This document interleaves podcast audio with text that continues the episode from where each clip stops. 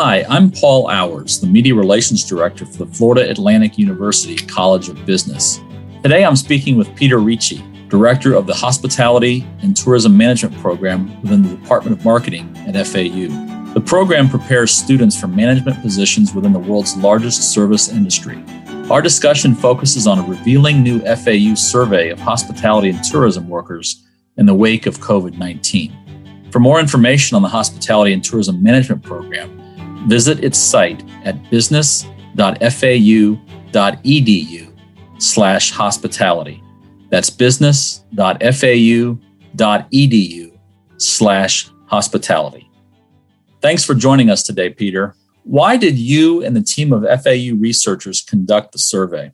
Well, that's uh, thanks for having me, and that's that's a great question. We uh, had a hospitality and tourism management certificate during COVID that went viral and uh, had over 66,000 people complete it, of almost 80,000 registered. And it was a mini version of our regular certificate.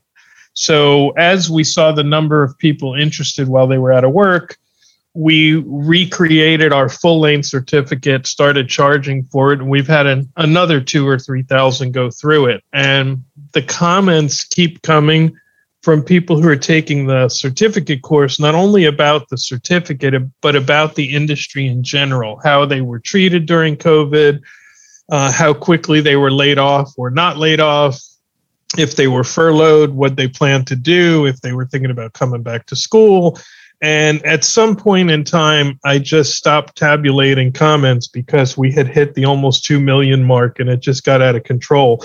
But I noticed a theme in the story that really kind of was shocking to me because it seemed that people, for the first time in my 40 plus years in this business, had the chance to sever themselves completely from a 50 to 70 hour work week, have time with their families, and then rethink about their lives and what they wanted to do for the future. And unfortunately, the majority of them were not considering hospitality in their future.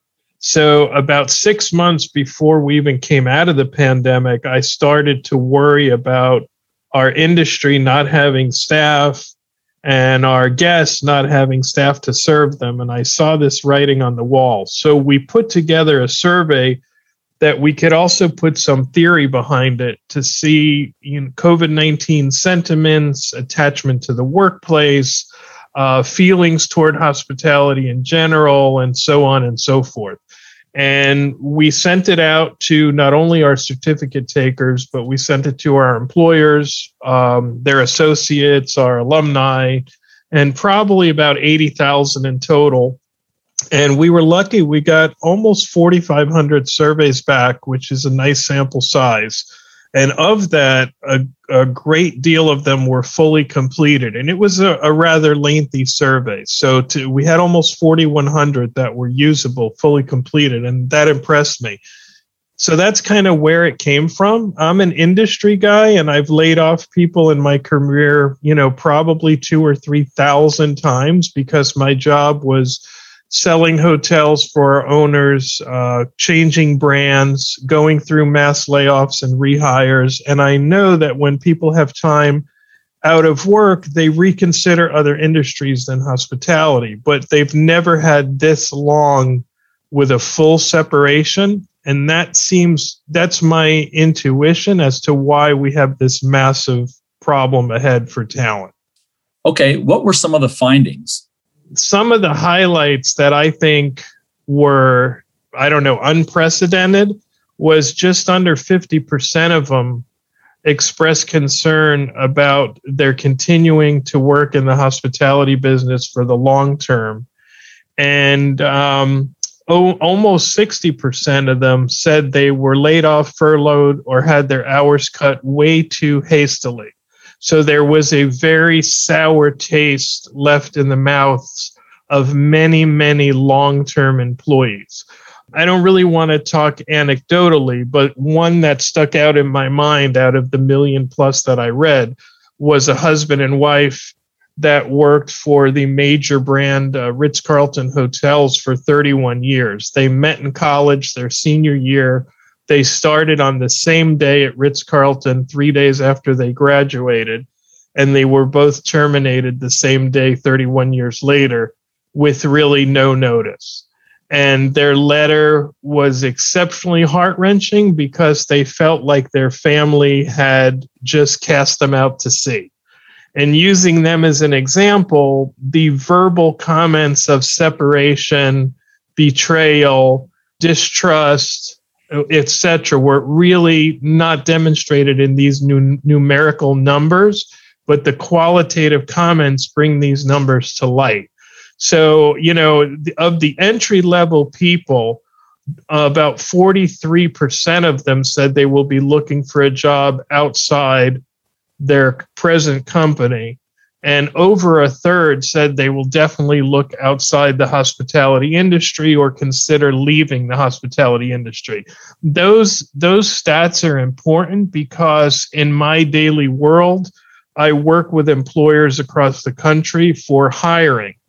And the past 90 days, I have been posting more jobs than I have in the past two or three years at any point, even when the economy was strong. Yet I have the highest number of employers telling me they just cannot find anyone. So it's kind of a perfect storm. You look at the data, you listen to the comments, you have the unemployment insurance benefits still in action you have people still at home doing daycare, homeschooling, you know, family duties, and all these things combined, if it's an entry level or junior employee that's in the 10 to $17 an hour pay range, when they factor in daycare, tax, you know, uh, taxi or Uber or gas, tolls, parking fees, it's not worth it for them to return yet. So they have a longer time away from hospitality to consider other businesses. And it's just, it's just startling. You know, and there's plenty of numbers in here. I mean, uh, 50% total have taken interest in a job outside of our organization. 45% often think about quitting hospitality, and they, it goes on and on and on. But that's the entire picture and the story. There was nothing different across industry sectors. There was nothing um, different across brands if they mentioned their brand. You know, the, the main areas that people responded were hotel and lodging, food service, leisure, recreation, and sports or entertainment. Those are kind of combined into one, you know, meetings and events. And that's that's kind of the story I would have guessed from a year ago when I first started reading comments and from the fact that I can't get enough applicants for the jobs that I post. Going forward, is there some good news on the horizon for hospitality workers? Well, the good news is for the workers and the companies is that people are starting to travel. Consumers in the short run will experience this deficit of staffing wherever they go uh, except probably for an airline because in flight they're minimum numbers by by FAA standards. But in hotels and restaurants, retail stores, gift shops, um, charter boat companies, everyone is struggling for hourly workers.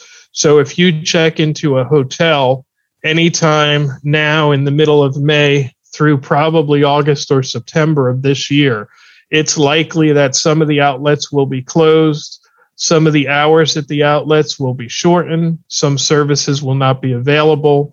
And at the same time, you're paying the highest rates um, because everybody's busy again. On the employee side, it's a entry level smorgasbord of opportunities.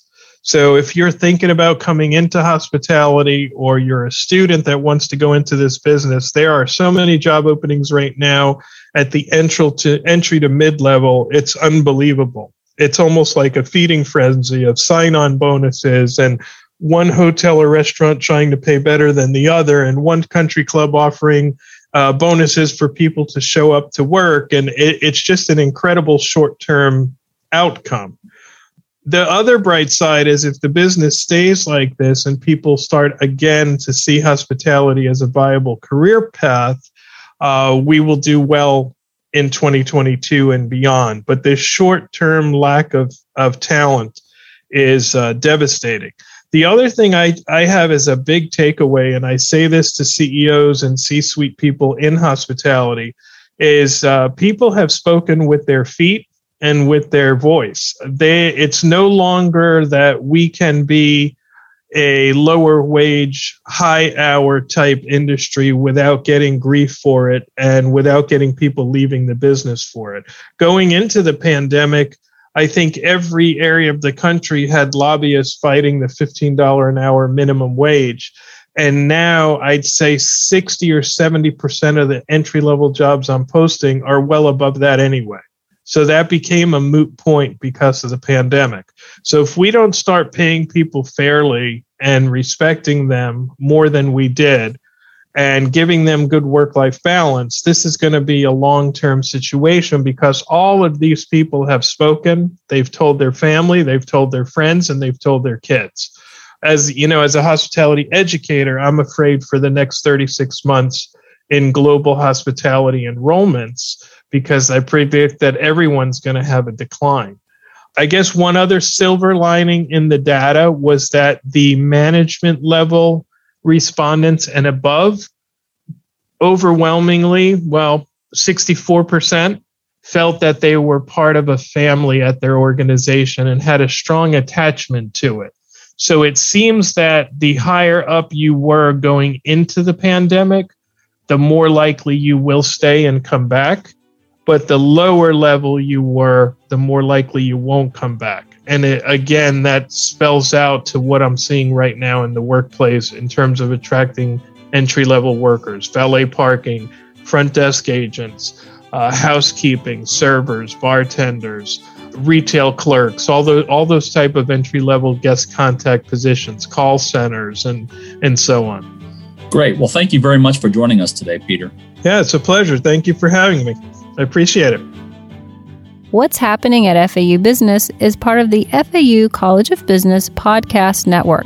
Learn more at business.fau.edu slash podcasts.